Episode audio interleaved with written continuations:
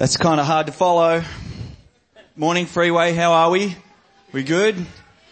Hey, thanks for being here this morning. It's been a pretty kind of crazy morning here, dealing with uh, all our our kids and uh, and the youth. But probably the hardest people to keep a lid on were David and Em. But uh, they got there in the morning. Hey, welcome. Good to be here. I'm Mason. I'm the pastor here. Just in case you're visiting or your friends, you don't actually know uh, who I am. I'm just another member of the family here and we gather here every Sunday just to do life together.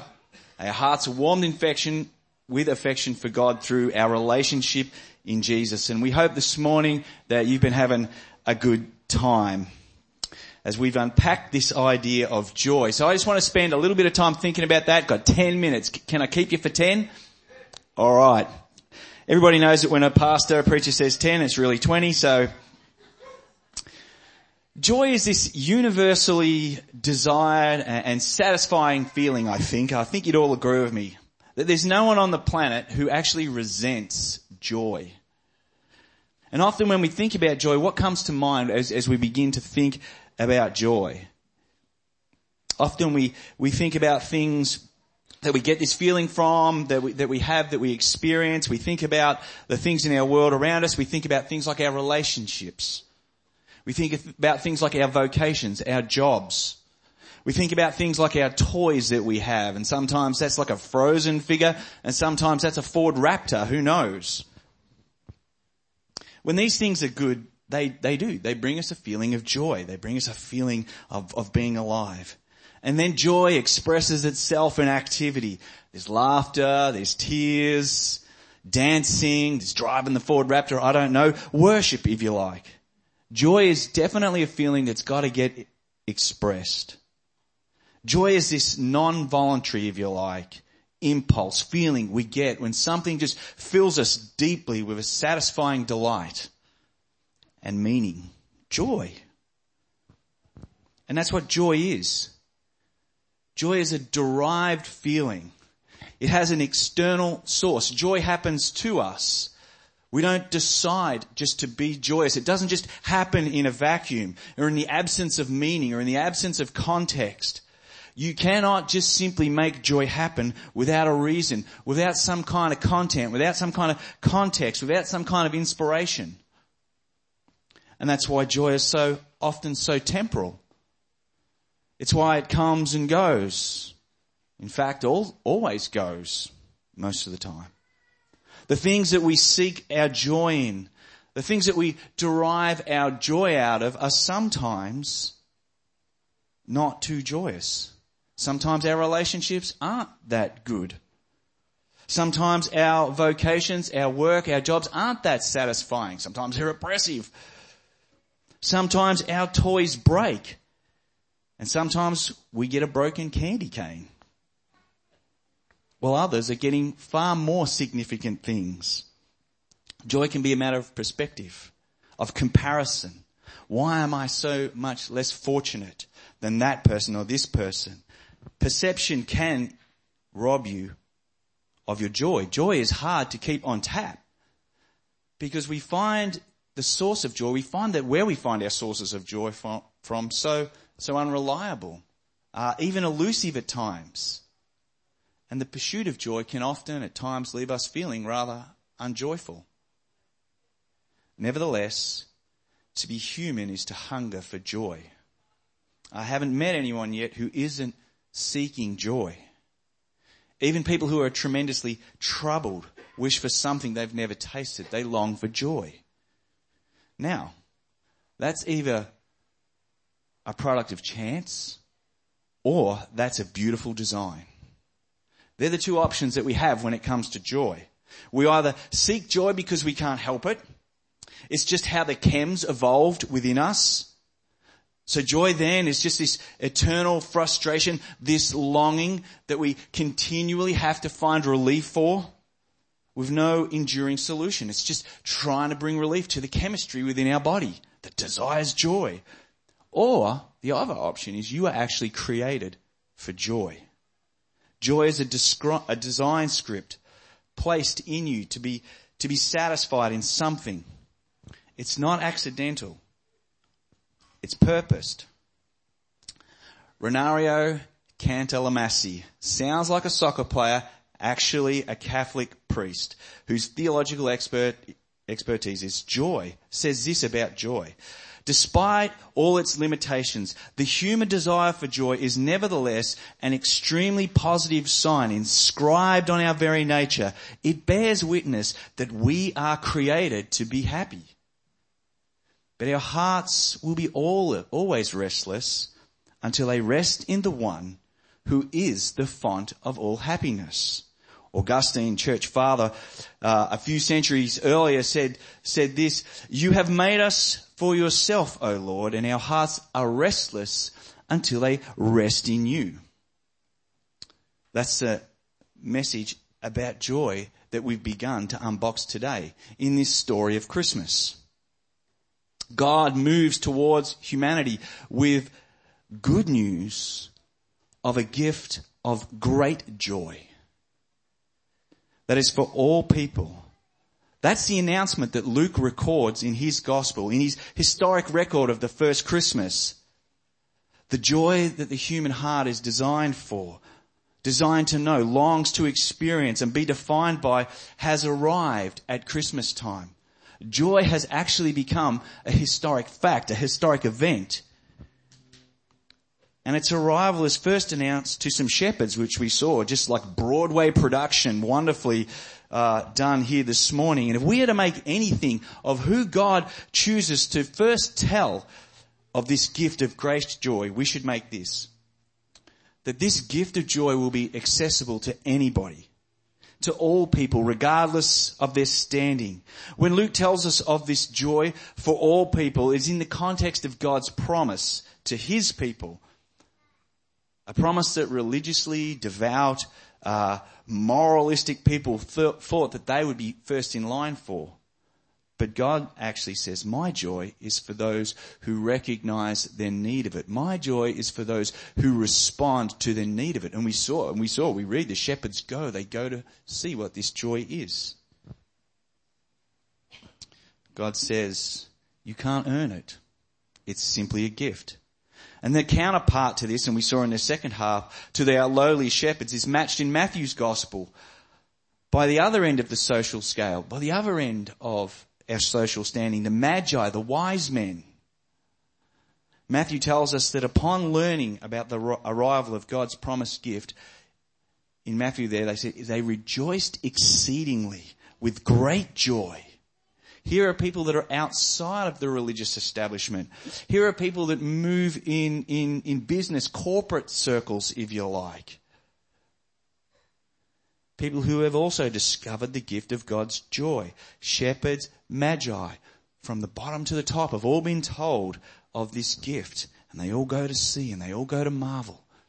And they all experience joy and it's not a frozen figure, and it's not a Ford Raptor, and it's not a good marriage, and it's not a, a, a, a, job or a hobby. The gift of great joy from God is actually a baby. And this baby is described in the highest possible terms. Luke tells us that this child is a savior, one who has actually come to rescue, to restore, to, to heal what's wrong with humanity, who is Christ, he says. That is the promise of God that has come down for the ages, who is Lord. Which effectively means that this child is the promised plan, plan of God to bring people back into relationship with God in a way that produces joy, great joy, exceeding joy. The joy that we were created for. This is the good news of Christmas. That which the human soul hungers for, for joy, has come into the world as a baby. This joy is relatable, knowable. It's, it's God in the flesh. This joy is not merely an idea or a concept, a philosophy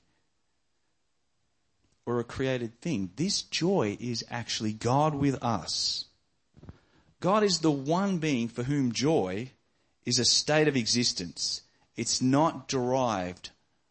He doesn't derive it from anywhere, but rather it flows out of Him. God is indestructible, eternal, and infinite source of joy. Think of a time when you felt joy. Joy that made you alive with purpose. Joy that, that, that, that brought deep meaning, deep significance. Might have been the, the, the first time that that special person kind of looked your way, held your hand. Might have been the first time you tasted cheesecake. Cheesecake brings joy. Maybe it was the first time you got your first set of genuine trade tools, you know, you go, you finish your apprenticeship, you get your first set of real good tools, you know, Stabila level and you rip that uh, plastic cover off it and you're like, yes, joy. Maybe it's that Remington 700 with that Leupold scope that I'm still waiting for. It just made you come alive, just made you feel alive. That is not merely chemicals. That is what it is to be designed in the image of a God who is joy. That we would know it, that we would feel it. It has an origin, it has a source. To be able to know joy and, and, and by design, we long for it. And we long for it in its full measure. Not merely from stuff, but from a relationship with God. Joy found in God, the one who created our feelings of joy out of his being of joy. And Jesus is how this joy, this infinite, indestructible joy that is not uh, dependent or influenced by circumstances or, or, comparisons or anything like that, uh, enters our world and offers it to us. Ultimate joy is unboxed in your life being radically redefined in a relationship with Jesus. This gift of joy did not just merely stay in a manger. He lived a perfect life of joy himself. He lived a perfect life of relationship with God, never seeking joy anywhere else because his joy was satisfied with God as our joy should have been. That's how sin robs us of joy. We seek joy in other places. But that never became a part of his existence his experience of the world. He was perfectly joyful because he knew no sin. The writer of Hebrews tells us that for the joy set before him, that is the finding joy in, the, in what God has for him. He endured the cross. The gift of joy begins at a manger. And it journeys to the cross.